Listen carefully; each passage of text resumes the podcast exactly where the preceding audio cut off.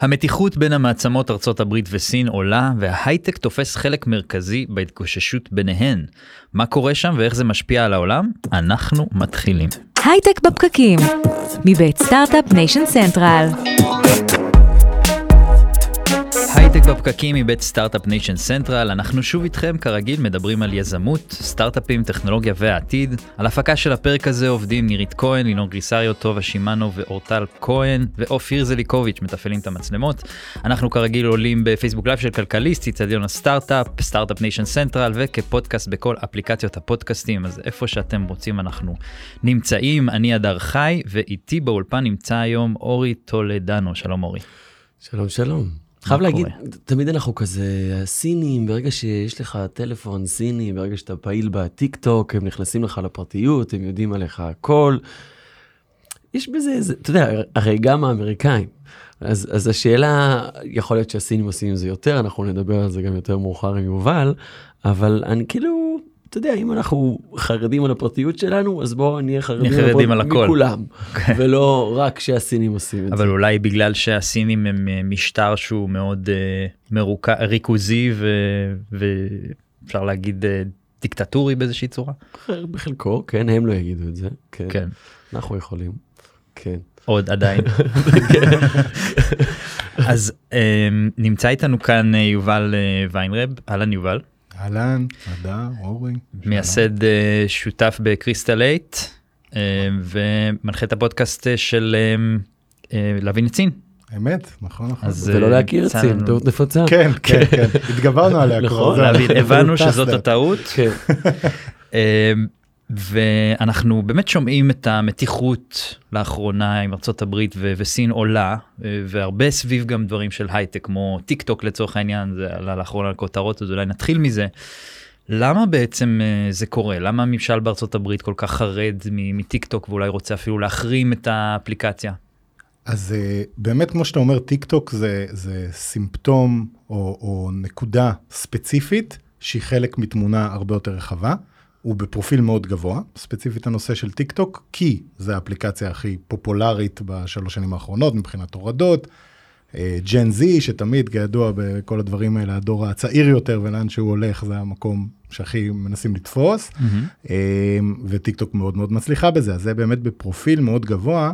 אה, ובתקשורת הפופולרית, אבל בעצם מדובר בחלק מתחרות בין מעצמות, כמו שהגדרתם, אה, מה שנקרא Great Power Competition. עכשיו זה משהו שהוא טבעי איפשהו שהוא יקרה, רק שהיה לנו המון שנים שבהם ארצות הברית בעצם הייתה מין אה, ה-Great שחקנית Power היחיד. בעולם, כן. נכון? ו... פייסבוק אינסטגרם וואטסאפ הכל היה שמה. נכון, הכל. ו- ואגב, וזה באמת הדברים שהם כאילו consumer facing, שהם אצל צרכן הקצה בסוף. אבל אם אנחנו מסתכלים על טכנולוגיה במובן הרחב יותר, של אה, שבבים, של אה, רשתות תקשורת, של כל הדברים האלה, לארה"ב תמיד הייתה את ההובלה, או ממש של חברות אמריקאיות, או של חברות, בוא נגיד שהן אה, בעלות ברית קרובות של ארה"ב, אה, חברות אירופאיות וכאלה. ומה שקרה זה שבעיקר בעשור הקודם, זה ממש התחיל להיות מובהק, שסין אה, לא רק מצמצמת פערים ב, ב, בצורה די מהירה, אלא כבר בהרבה תחומים היא התחילה ממש... תופסת להובלה. בדיוק. אז ממש ראו את זה, למשל, אם, אם אתם זוכרים, אה, כשהתחילו אה, כל הסנקציות על חוואוי, אה, זה קרה לא במקרה, האמריקאים התעוררו לזה, כשחוואוי התחילו לצאת הרשתות של הדור החמישי, או בוא נגיד התחילו לדבר עליהם כבר בתור מה שעוד שנייה קורה, ופתאום הבינו שחוואוי היא המובילה בעולם, גם מבחינת פטנטים, גם מבחינת יכולות, ואת כל זה היא עושה גם במחירים יותר נמוכים, וזה הפך להיות מין כזה, אוקיי, אז בכל העולם כנראה הולכים ל- ל- להתקין רשתות של חוואוי, כי זה גם יותר טוב, גם יותר זול.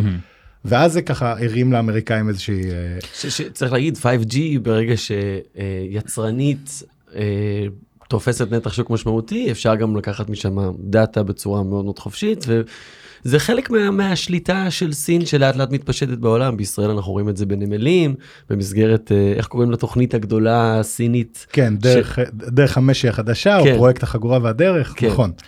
אה, אבל מה שצריך להבין זה שבסוף זה החששות בהחלט אפשר להבין אותם בוא נגיד זה ככה אבל סין לא עושה פה איזשהו משהו שלא היה קיים פשוט על ידי שחקניות אחרות לפני. פשוט הכוח של סין התחיל לעלות, היכולת הטכנולוגית שלהם התקדמה, ופתאום זה נהיה מין מצב כזה שהכל אה, הכל כבר סין מתחרה עליו.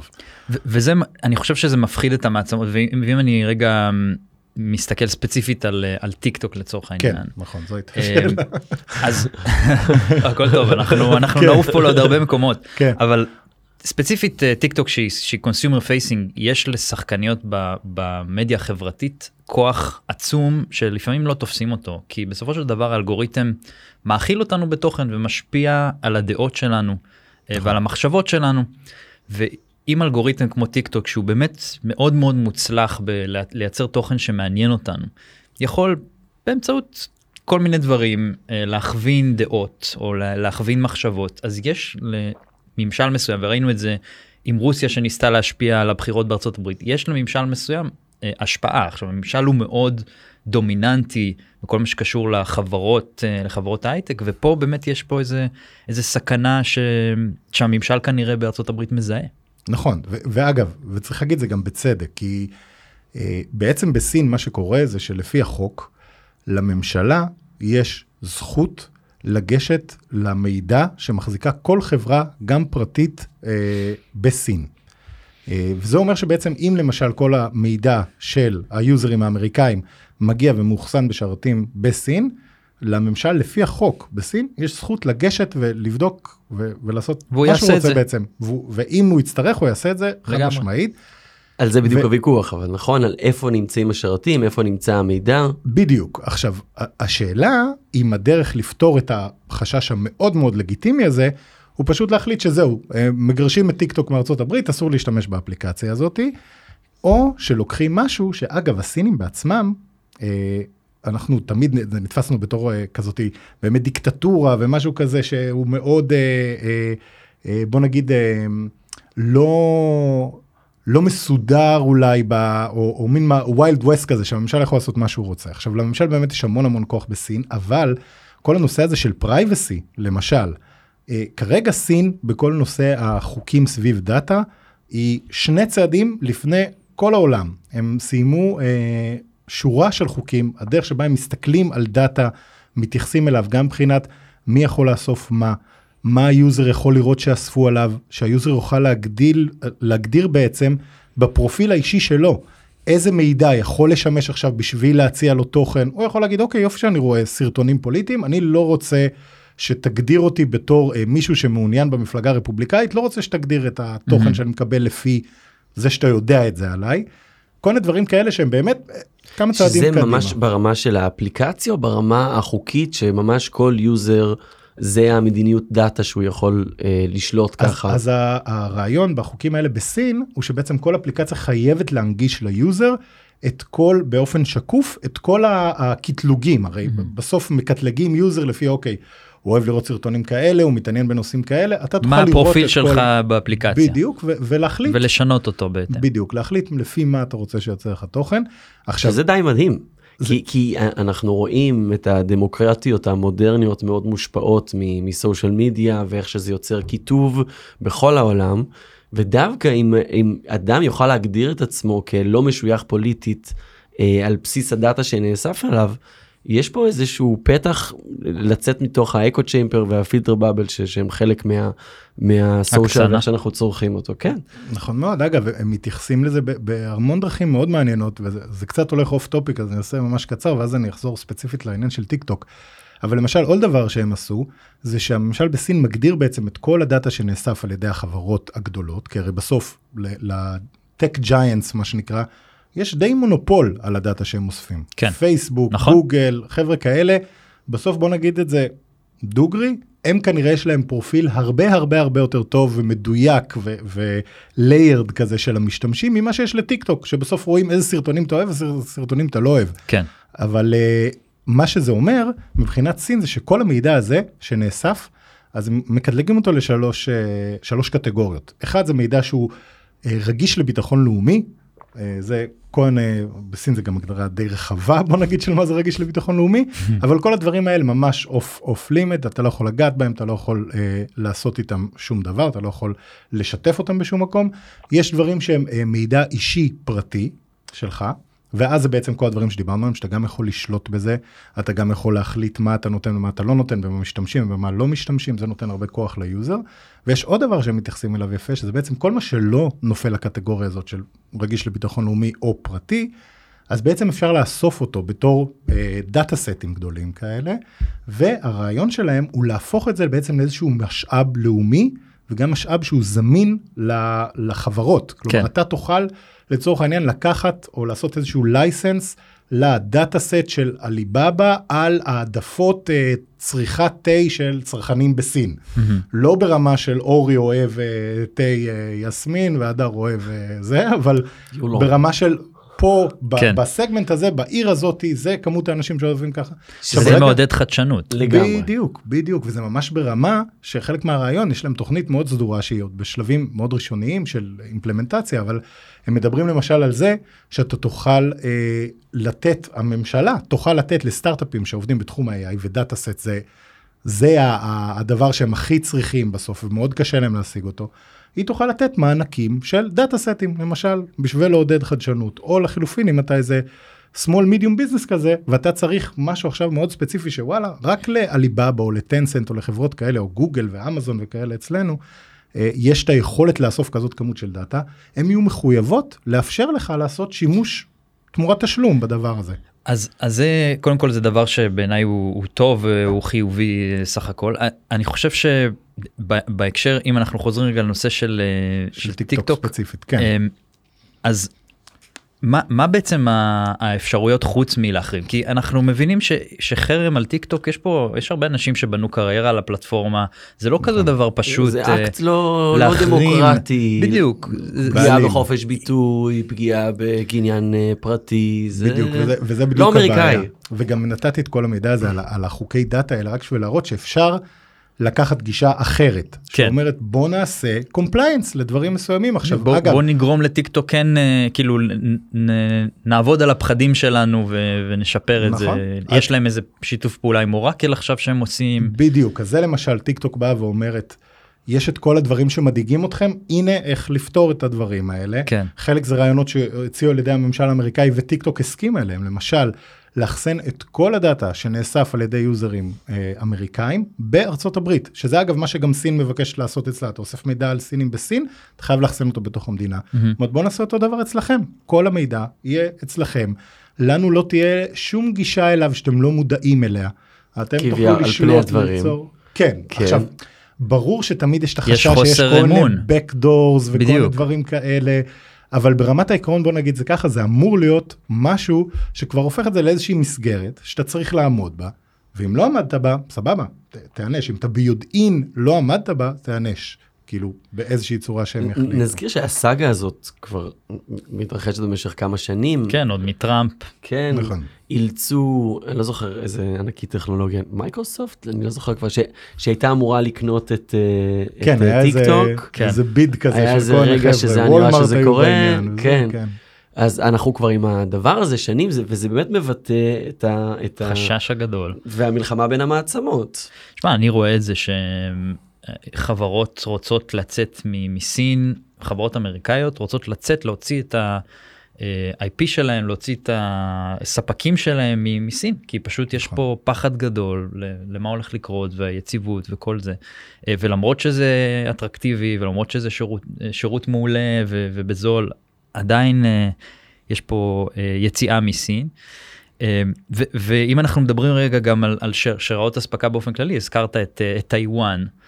אמ, שזה עוד מרכיב משמעותי כי בעצם יש לנו את אמ, דיברנו על זה גם בפרקים הקודמים את TSMC אמ, שבעצם מחזיקה את אה, כמה זה באחוזים אתה יודע להגיד לדעתי, מהשבבים המתוחכמים זה, זה, זה סדר גודל של מעל 80 אחוז יש כאלה שאומרים 90 מהשבבים שהם באמת הכי הכי cutting כן, ואי אפשר זאת אומרת העולם תלוי בהם בכל כך הרבה צורות שאם סין עכשיו וסין מראה רמזים על לכבוש את טיוואן.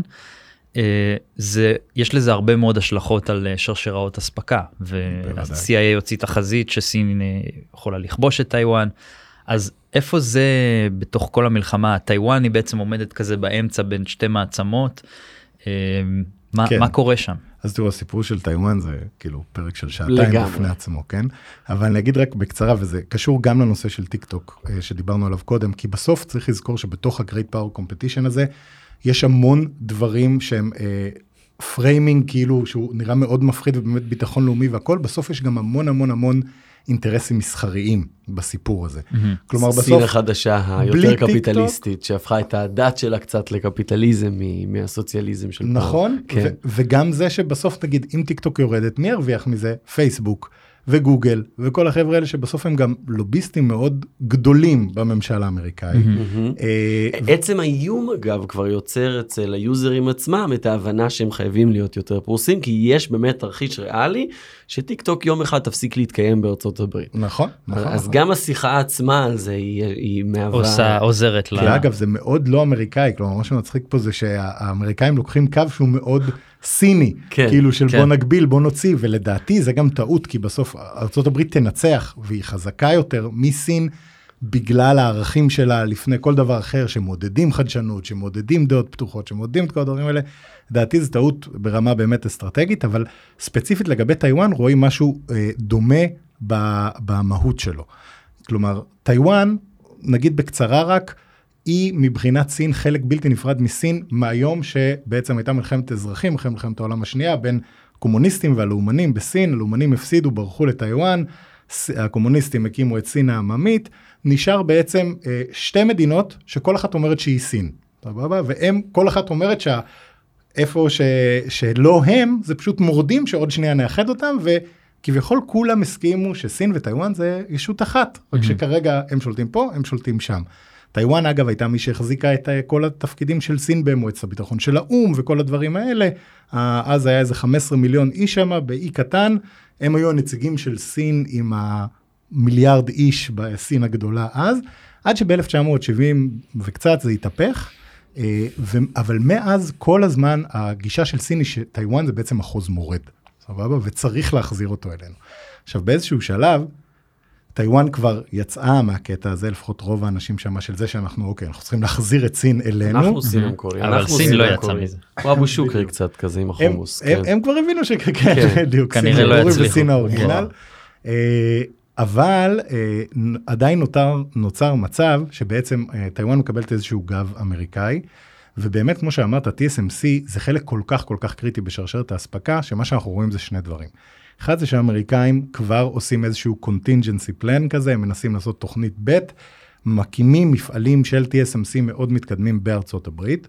אה, מעודדים גם אה, חברות אמריקאיות לפתח אה, מפעלים של נכון. שבבים. TSMC כן. זורמת עם זה כי זה בעצם מפחית את התלות של האמריקאים בטיוואן ואולי יאפשר לסין ככה לכבוש אותם יותר בקלות. אז אז כן אתה, אתה צודק שזה מין חרב פיפיות כזאת זה בעצם הופך את זה למשהו אבל אני חושב שאין להם הרבה.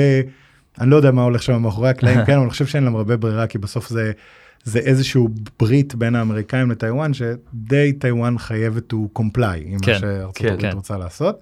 Uh, מה שכן אבל, וזה מעניין, uh, כל הנושא הזה באמת של uh, שבבים, TSMC היום לא יכולה לייצר בעצם בשביל חברות סיניות. Mm-hmm. כלומר, חלק מהסנקציות האמריקאיות, האמריקאים עשו סנקציות מאוד מאוד מאוד נרחבות על תעשיית השבבים הסינית ספציפית, שמה שזה אומר, זה שלא רק חברות אמריקאיות לא יכולות למכור לחברות סיניות, ואז תחשבו למשל על NVIDIA ועל אינטל ועל כל מיני חברות כאלה, בטח לא שבבים מתקדמים, אלא שהם לא יכולים, אה, הם, הם בעצם כל חברה שמשתמשת בשרשרת הייצור שלה באיזשהו קומפוננטה אמריקאית, תוכנה, חומרה, לא משנה, חשופה להרבה מאוד בעיות אם היא מפרה את הסנקציות האלה של האמריקאים. אז גם TSMC כחברה טיוואנית, גם כל מיני חברות uh, אה, ASML, שזו חברה הולנדית שעושה את הליטוגרפיה, את בעצם משהו מאוד קריטי בייצור של שבבים בטכנולוגיות הכי מתקדמות. כל החבר'ה האלה די נחסמים מסין, או סין נחסמת מהם, תלוי איך מסתכלים על זה. Mm-hmm. וזה ממש כבר uh, מלחמה כלכלית, כי בעצם ארה"ב ביודעין פוגעת בצורה מאוד משמעותית כלכלית בכלכלה, בחברות כן, האלה, נכון. בשביל לעצור את סין. כלומר, כבר אין פה מין תחרות כזאת של אני אשקיע יותר ואני יותר טוב ואני אעבור וכאלה, אלא זה ממש כאילו אנחנו מוכנים לספוג, להקריב את המלכה לצורך העניין, בשביל ללכת לעשות שחמט. הרגולציות האלה, אני- מכיר את אה, הרגולציה של אה, אייטר די, די מקרוב, הרגולציה שבעצם אומרת אה, שאסור, כל מידע שיש לו איזשהו קשר אה, ביטחוני או, או משהו כזה, אסור שהוא לא יהיה, אה, שתהיה גישה שהוא, למישהו שהוא לא אזרח ארצות הברית על אדמת ארצות הברית. והדבר הזה בעצם אה, מייצר הרבה, הרבה בעיות כלכליות לחברות. זאת אומרת, אתה, מספיק שהעובד שלך, אפילו אם הוא אמריקאי, לא נמצא בארצות הברית, פתאום אין לו גישה לדברים, אז איך אתה בעצם פותר את, ה, את הבעיות האלה, ו, והרגולציה הזאת היא מאוד מאוד נוקשה. והדבר הזה גם פוגע בחברות. בסוף פוגע בהם גם בצורה משמעותית אה, ברמה הכלכלית, ובעצם לא מאפשר להם לצורך העניין לעבוד עם, אה, עם שוק של הרבה יותר 1.4 תחרותי. מיליארד, נכון? אה, כן, כן. שעכשיו נפתח לעולם ויוצא לקורונה וחווה את כל הבום הזה שאנחנו חווינו ב-2020. או, או לקנות דרך אגב, גם לקנות, אה, אתה קונה מסינים, אין מה לעשות, כרגע כוח עבודה שלהם וכולי הוא פשוט אה, הרבה הרבה יותר זול, והדבר הזה בסוף פוגע בהם באופן משמעותי, אבל כנראה המלחמה הזאת, אה, ההכרה הזאת, הכלכלית הזאת, היא כל כך משמעותית, שבעצם ארה"ב מוכנה פה לקחת הפסדים גדולים. נכון. אה, בוא, בוא נדבר רגע על המעורבות של סין בעולם. או, אפשר להגיד התיווך שלה עכשיו עם, אה, עם איראן ועם אה, סעודיה ודברים קורים בעצם פתאום עם, כן. עם הסינים יותר יוצאת החוצה מה מה בעצם קורה שם. נכון, אז מה, סין בעצם אה, באופן מסורתי, עשרות שנים, תמיד הייתה במין כזה, אנחנו דואגים לסביבה הקרובה שלנו, אל תתעסקו ואל תפריעו לנו בשלנו, אנחנו לא נפריע לכם בשלכם. בשנים האחרונות, בעיקר תחת שי ג'ינפינג, רואים שהם ממש מנסים אה, למצב את עצמם כשחקנית גם בעולם הגלובלי. זה התחיל באמת עם מה שהזכרנו קודם, פרויקט החגורה והדרך, שזה היה נטו עניין של השקעות אה, כלכליות. בעצם בשביל אה, לגשר על פערים בתשתיות, בעיקר בעולם המתפתח. שזה soft power par excellence, נותנים uh, הלוואה מאוד גדולה לאיזושהי מדינה בשביל לפתח איזשהו פרויקט תשתיתי, מתפתחת איזושהי תלות בין סין נכון. לבין אותה מדינה, אנחנו רואים את זה במזרח אירופה, באפריקה. נכון, כן. בדרום מזרח אסיה, כן. בעצם ב- בהמון מקומות. עכשיו, העניין הוא שסין באמת חשבה על זה בצורה מאוד אסטרטגית. יש גם המון ביקורת על התוכנית הזאת, אבל בסוף היא באמת באה לגשר על פערים שהיו במקום. כלומר, היא בונה את ה-highways ואת התחנות אה, רכבת ואת התחנות כוח ואת כל הדברים האלה במקומות שאם הם היו צריכים לקבל הלוואה ממקורות אחרים, זה כנראה היה בתנאים מאוד שונים, שדורשים מהם גם לעשות כל מיני רפורמות וכל מיני דברים אה, כאלה. אה, סין לא דורשת את זה, אז זה נתן לה כבר איזושהי אחיזה, אבל זה היה באמת נשמר במקום מאוד כלכלי. מה שראינו בזמן האחרון זה שסין באה בעצם עם כמה יוזמות. נהייתה אה, יותר אמריקה, ואמריקה נהייתה יותר סין, וסין נהייתה יותר ארצות הברית. ממש ממש ככה, אה, אבל אפילו שסין אין לה שום כוונה להיות השוטר העולמי, כמו כן. כן. ארצות הברית. כלומר, היא כן מנסה, יש שם מה שנקרא Global, uh, Global Security Initiative, זה איזשהו חזון כזה שהם הציגו, וממש לאחרונה, והוא בעצם מדבר על זה שהמטרה של סין היא להיות גורם שמאפשר לפתור סכסוכים, כמו שראינו בין סעודיה ואיראן, בצורה שלא מתערבת ב, אה, בעניינים הפנימיים שלהם, היא באה בעצם אה, לפרק את המכשולים המרכזיים בשביל לאפשר אה, יחסים כלכליים תקינים ולמנוע, בוא נגיד, זעזועים בכל שרשראות האספקה או בכל הדברים האלה. זה הפרמיס, כלומר בסוף הם רוצים ליצור איזושהי מערכת גלובלית יותר יציבה. הם ממש לא מתכוונים להיכנס אה, ולהוריד, לבחוש. בדיוק, לבחוש בעניינים פנימיים. האינטרס הוא כביכול כלכלי? סיני, כן, שבשביל לגמרי. לאפשר, אוקיי. לגמרי, אבל, אבל כן, מתוך, זה לגמרי משרת את האינטרס הכלכלי הסיני בראש ובראשונה, אבל בעצם הם רוצים ליצור איזשהו מצב שכולם מרוויחים ממנו ב- בראייה שלהם. כלומר, בסוף גם סעודיה, גם איראן, מעדיפות כנראה לדעת שלא הולכים לשגר להם מל"טים על המתקני נפט שלהם של אה, ארמקו, ומצד שני שלא מפעילים כל מיני אה, תחנות אה, מדיה זרות באיראן בשביל לעודד הפגנות וכאלה, והם בעצם אומרים, עזבו, כל אחד שיתעסק בשלו, אנחנו סוג של מידיאטור בסיפור הזה, ונותנים איזושהי ערבות אה, שלנו לזה שאנחנו נתמוך בצדדים שיעשו את זה. ו- וזה הרעיון עכשיו, הם מנסים לקדם ככה באמת ההשפעה הגלובלית שלהם, אבל זה בצורה מאוד שונה מאיך שהאמריקאים מתייחסים לזה. ומה זה אומר בעצם? Uh, הרי בסוף יש פה לא רק את העניין הכלכלי, אלא בעצם הם, הם מתקרבים יותר ל... או מה זה אומר מבחינתנו, הם מתקרבים יותר למזרח התיכון ולמדינות עוינות כמו איראן, לנו. כן.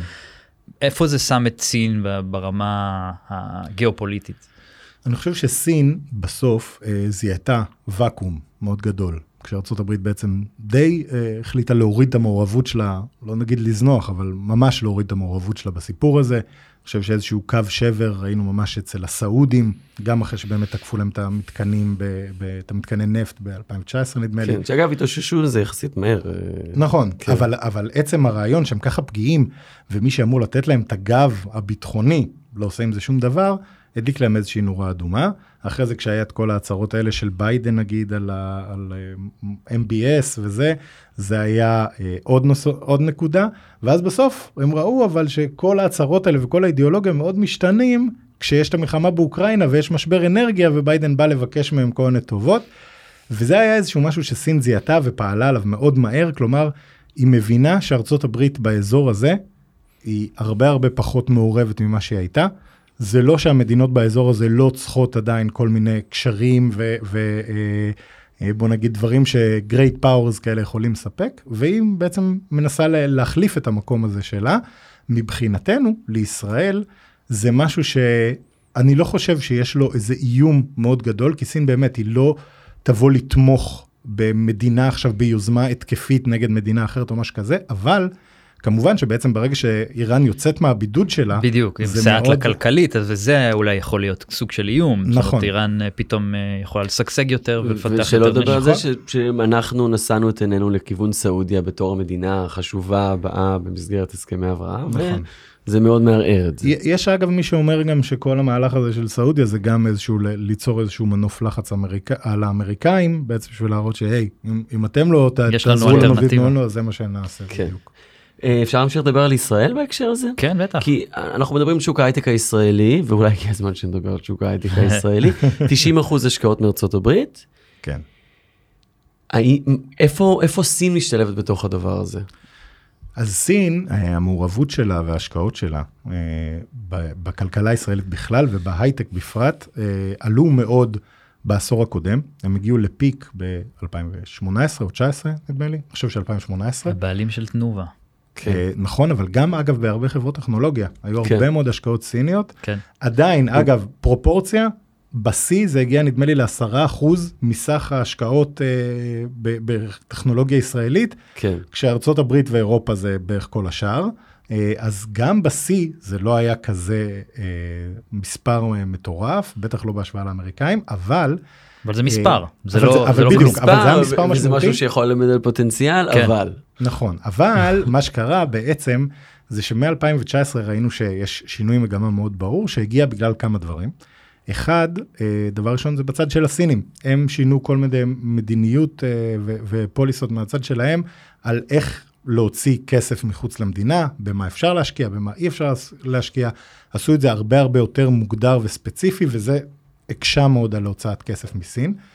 במקביל, אה, זה לא סוד, ראינו שממש הממשל האמריקאי לוחץ, לוחץ על ישראל לעצור השקעות מסין, ספציפית כן. בטכנולוגיה, שצריך להגיד גם כל מערכת היחסים בין סין וישראל, הנושא של טכנולוגיה ואינוביישן זה הלפיד אה, שהיא מחזיקה, בוא נגיד זה ככה. כן. זה ממש המהות של כל ההסכמים שחתמנו עם סין, אה, הסכמים שנתניהו חתם ב-2017, שממש הגדירו את זה בתור Strategic Innovation Partnership. Mm-hmm.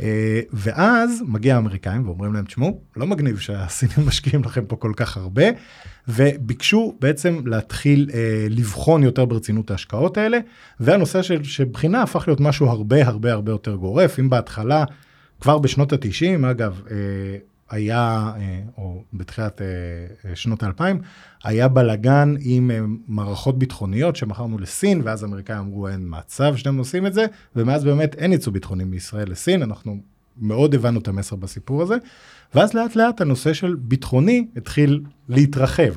וזה הפך להיות ש-AI זה ביטחוני, Mhm. וצ'יפים זה ביטחוני, והמון המון דברים אחרים, ברור שסייבר סקיורטי זה goes without saying, אבל גם דברים אחרים הם ביטחוניים, כי בעצם יש את כל הנושא הזה של מה שנקרא dual use, של שימוש כפול, כאילו דברים שאתה מוכר כביכול לאזרחי, לשוק האזרחי, אבל הם באותה מידה יכולים כן. לשמש גם לשימוש צבאי.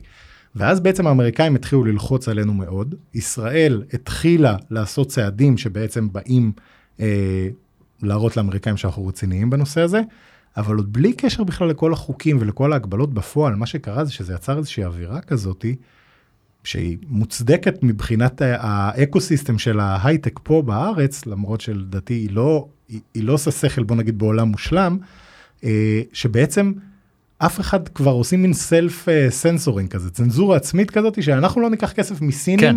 כי זה יפגע ביכולת שלנו לפעול בשוק האמריקאי, לגייס כסף ממשקיעים אמריקאים, וזה כבר הפך להיות משהו גורף שלא קשור בכלל נכון, לענייני ביטחון לאומי. מסתכל, בדיוק, אתה מסתכל אה, על משקיע שהוא כסף סיני לעומת משקיע שהוא כסף אמריקאי, אתה תעדיף לקחת את הכסף האמריקאי, כי אתה יודע שיש לך ככה גישה, פחות סיכון וגם בעצם. הרבה יותר קל לגייס סיבובי המשך, כשכל האקוסיסטם פה הוא ישראלי אמריקאי, כן. ויש לך גישה לשוק האמריקאי, זה, זה, זה, זה עושה היגיון. אתה עכשיו זה, אבל זה זה היה או- יכול או, להיות גם נכון. וגם, בדיוק, זה זהו. היה יכול להיות גם וגם, בטח בתחומים מסוימים, כי אם אתם תחשבו, אם אנחנו מדברים Commerce, עכשיו על clean, כן. clean energy, לגמרי. או על uh, עניינים uh, רפואיים, כל מיני טכנולוגיות רפואיות, שגם אולי תלוי איזה, אבל הרבה מאוד מהטכנולוגיות הרפואיות ודברים כאלה, אגרו פודטק. אבל, נכון. אבל מה, מה בסוף לגבי אה, ניהול סיכונים לצורך העניין? יכול להיות שבאיזשהו שלב אה, יקרה משהו ואתה תעדיף אולי לא, שלא יהיו לך, שלא יהיו החזקות ציניות בחברה שלך. זה משהו שיכול לקרות כאילו? זה, אז- מה אז- זה אומר להיות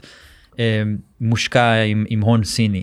אז אני חושב שזה חשש אה, שהוא מין כזה נבואה שמגשימה את עצמה, כי בעצם אה, אתה אומר, אוקיי, אם אני אשקיע, אם ישקיעו בי סינים, אני לא אוכל אחרי זה לגייס בארצות הברית. עכשיו, זה נכון, באמת, כי ה- האווירה בארצות הברית מאוד השתנתה לזה, ואני לגמרי מבין את כל הסטארט-אפים וה- וה-VCs הישראלים שאומרים, עזבו, אל תעסקו בזה, זה חוסם אותנו פה, אבל זה חוסם מעצם הרעיון של זה שכולם מבינים שזה יחסום. כן. זה לא כמו מעצם- הנפילה של אה, SVB, כאילו עד הסוף הרבה מהדברים הם אה, פסיכולוגיים, ואתה נכון, נכון. אתה חלק מעולם אה, עם פסיכולוגיה, אתה צריך נכון. לקחת את זה בחשבון. נכון, עכשיו יש, יש תחומים שאני אני עובד uh, בחברה שלנו לא מעט עם סטארט-אפים מכל מיני סוגים, ולהרבה מהם אני אומר, יש תחומים מסוימים שאני אומר להם, עזבו, כאילו, אל, אל תיכנסו בכלל לנושא הזה של סין, אבל יש מקומות שבהם הפרטנר האידיאלי, המשקיע האסטרטגי האידיאלי, למשל חברת גיימינג, אין לך מישהו יותר טוב שישקיע בך מאשר טנסנט uh, מסין. למשל, באמת, בכל ההיבטים, יכולים, כל חברה שהם השקיעו בה בתחום הזה, הקפיצה את הערך שלה עשרות מונים, אבל זה בעייתי, אפילו זה בעייתי היום, שזו חברה כאילו שמתעסקת בגיימינג והכל, אם טנסנט יהיו ב cap table שלך, זה איזשהו סיכון, וזה החברה באמת שנראית כאילו הכי consumer והכי אה, בעולם הזה של הגיימינג היא כאילו שם דבר. יש גם עוד שווקים כמו נגיד אה, כל השוק של בטריות, שהוא מאוד, כל ה-supply chain שם הוא סיני, כן, וזה אגב נכון. חד בים מבחינה אמריקאית. נכון. גם שם הייתי אומר, נכון. אוקיי, בוא- בוא בוא נלך עם הסוס המנצח. וגם פה תראו תראו מה קורה כן זה זה כאילו התהפכות כזאת של היוצרות פעם הסינים היו מביאים יצרנים אמריקאים להקים מפעלים בסין בשביל ללמוד איך עושים את הדברים נכון ופתח סוג של להעתיק אותם אחרי זה. מה שקורה היום זה ש-CATL שזה המובילה בבטריות לרכבים חשמליים. אה, פורד רוצה לעשות איזשהו ג'וינט ונצ'ר כזה ולהקים מפעל לייצור בטריות בארצות הברית כמו שאגב יש להם מפעל מאוד גדול בגרמניה הרבה רכבים אה, מערביים עובדים איתם, אה, ובגלל חששות של אה, כל מיני סנטורים מקומיים וכל מיני דברים כאלה, לא נתנו לפורד לעשות את זה, כשבעצם כל הפרמיס של לעשות את הדבר הזה זה להעביר את הידע לארצות. הברית, כן. מטורף. כן. אז, אז לא נותנים להם לעשות את זה ועכשיו הם מנסים למצוא איזושהי דרך שהם פשוט רק יעשו לייסנס כזה מהחברה וכאילו יעשו לייסנס לידע ודברים כאלה אבל היום בעצם ארה"ב מנסה להעביר ידע ל, אליה מסין וגם זה קשה וזה המהות של העניין אולי בסוף פוגע בכולם הסיפור. אני חושב שזה די מטורף כי, ה- כי שתי המעצמות ארה"ב וסין הן קשורות אחת בשנייה בכל נכון. כך הרבה צורות ובסוף מספקות את, ה, את העולם בכל כך הרבה דברים בסוף יש ביניהם כזה מתח ש... אמ, זה נורא מעניין מה איפה איפה הגבול עובר כאילו איפה לאן הדבר הזה ילך. כן. אני חושב שיש הרבה דברים, אנחנו לומדים פה גם לאורך השיחה, לדוגמה, מדיניות דאטה של סין. שאפשר ללמוד מסין, גם דיברנו בזמנו. סין מעוררת אה, הערצה והערכה בהרבה, בהרבה דברים מבחינתי, כן. אתה יודע, הם חושבים נורא אסטרטגית, הם חושבים נורא לטווח ארוך, רגולציה מאוד, אחרת, יותר ריכוזית, שהרבה פעמים מיטיבה עם חברות גדולות. יש הרבה מה ללמוד. יש הרבה מה ללמוד. אז מה יש ללמוד בסין? מה יש ללמוד בסין? עכשיו, לדוגמה, אחת התופעות המעניינות לדעתי שהעולם המערבי לאט לאט מעתיק, זה כל התחום של אה, למכור כל מיני דברים ברשת בצורה של ב social. live streaming. Live streaming, מה, כן. מה זה, מה... אז, אז זה באמת דבר מטורף, כאילו, ש, אה, שאפרופו טיק טוק, ואחת הסיבות, כשדיברו אז על מי יקנה אותם, אחת המועמדות הראשיות, הייתה וולמארט. כן. אומר, מה, מה הקשר? הקשר?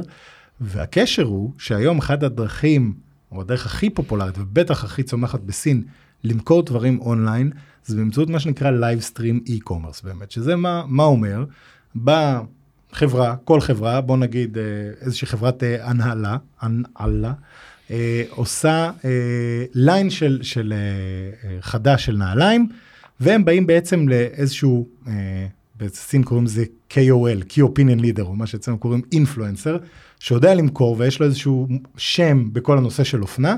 והוא בא ומציג עכשיו בסרטון את הנעליים, והוא מראה את הדגם הזה, ומסביר, ומה, ומה כדאי וכאלה, ותזמין פה עכשיו בזמן השידור, תקבל 20% הנחה, אתה לוחץ על כפתור אחד, וזהו, סיימת, כאילו אתה עושה checkout מהיר חז, כזה. חזרנו לימי ערוץ הקניות קצת. אבל אה, זה, זה ממש ערוץ הקניות. בלי שמשהו מת שם מבפנים. על כן. סטרואידים, אבל הטירוף זה שגם תחשבו איזה אקו זה יוצר. יש ערים בסין שבהם אתה ממש רואה מחסנים שלמים של כל אחד יש לו את הטיק טוק סטנד שלו הזה, וזה נקרא דואין, והוא מוכר דברים.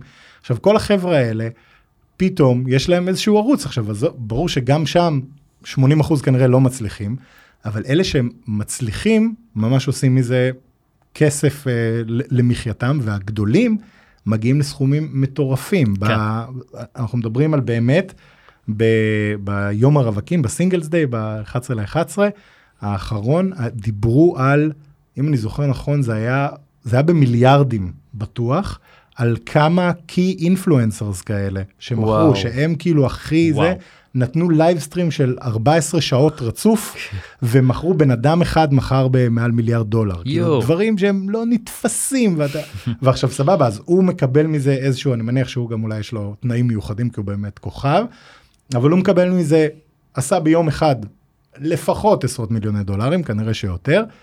החבר'ה שמוכרים אצלו מכרו בערימות, והכל קורה כשהוא מאוד מאוד engaging כזה וקל, ואתה כאילו, זה, זה משהו שבאמת משנה את עולם ה commerce בסין. ואנחנו רואים היום שבמערב מנסים בעצם לפצח את זה ולהבין איך עושים את זה נכון. הדוגמה הישראלית זה איך קוראים לבחור הזה שמוכר את המכונות גילוח זה זה הדוגמה הישראלית. אה, יש אתה יודע יש היום אה, גם בארצות הברית יש influencers מאוד חזקים שמוכרים זאת אומרת זה כן אה, משהו. אבל תסתכל על ה influencer economy אתה יודע אם אתה לא ממש מצליח אתה לא עושה מזה. כסף משמעותי אפילו אנשים שאתה יודע עם 100 אה, אלף עוקבים בטיק טוק ועוד 80 אלף באינסטגרם זה לא כן עושה. גם יש אבל הרבה יותר friction אתם יודעים כאילו אתה היום אתה מקדם איזשהו משהו ואוקיי קח את כן. הקוד קופון תכניס את כן, זה. מבחינה טכנולוגית נכון נכון. שם זה הכל באמת זה בווידאו יש לך כפתור אחד אתה עושה checkout כבר יש לך את הכרטיס אשראי ויש לך את הכל שם אתה עושה הוא יודע את ה address שלך אתה אומר אני רוצה בום אתה לוחץ וזה נשלח אליך זה מגיע לך תוך כמה ימים. תופעה מטורפת. ממש. ואגב זה impulse buying אה, פסיכי תחשבו כאילו בצד השני כן, כן. אני לא יודע אם זה משהו שכולם יכול להיות שזה משהו גם תרבותי גם הרבה הרבה מהדברים כנראה כן. נכון, נכון. יובל ויינרב ואנחנו יכולים לדבר פה עוד המון זמן על סין ואנחנו עוד נדבר. אה, פעם חצי שנה כזה. כן. יפה נתת לנו כבר timeline. כן. שותף מייסד קריסטל לייט ומנחה הפודקאסט אה, להבין את סין תודה רבה שהיית איתנו. תודה רבה לכם תודה למאזינים ולצופים. תודה למאזינים ולצופים. אה, באמת תודה לכם שהאזנתם לנו תודה לכלכליסט ו Start-Up Nation Central על שיתוף הפעולה. אנחנו מזמינים אתכם לקבוצה שלנו הייטק בפקקים. להצטרף לדיונים לשאול שאלות. תודה לנירית כהן לינור גריסריו טובה שמאנוב אורטל כהן ואופיר זליקוביץ' תודה לך אורי טולדנו תודה לדר חי. ואנחנו נתראה חמישי הבא כרגיל. נתראה חמישי הבא כרגיל. ביי ביי.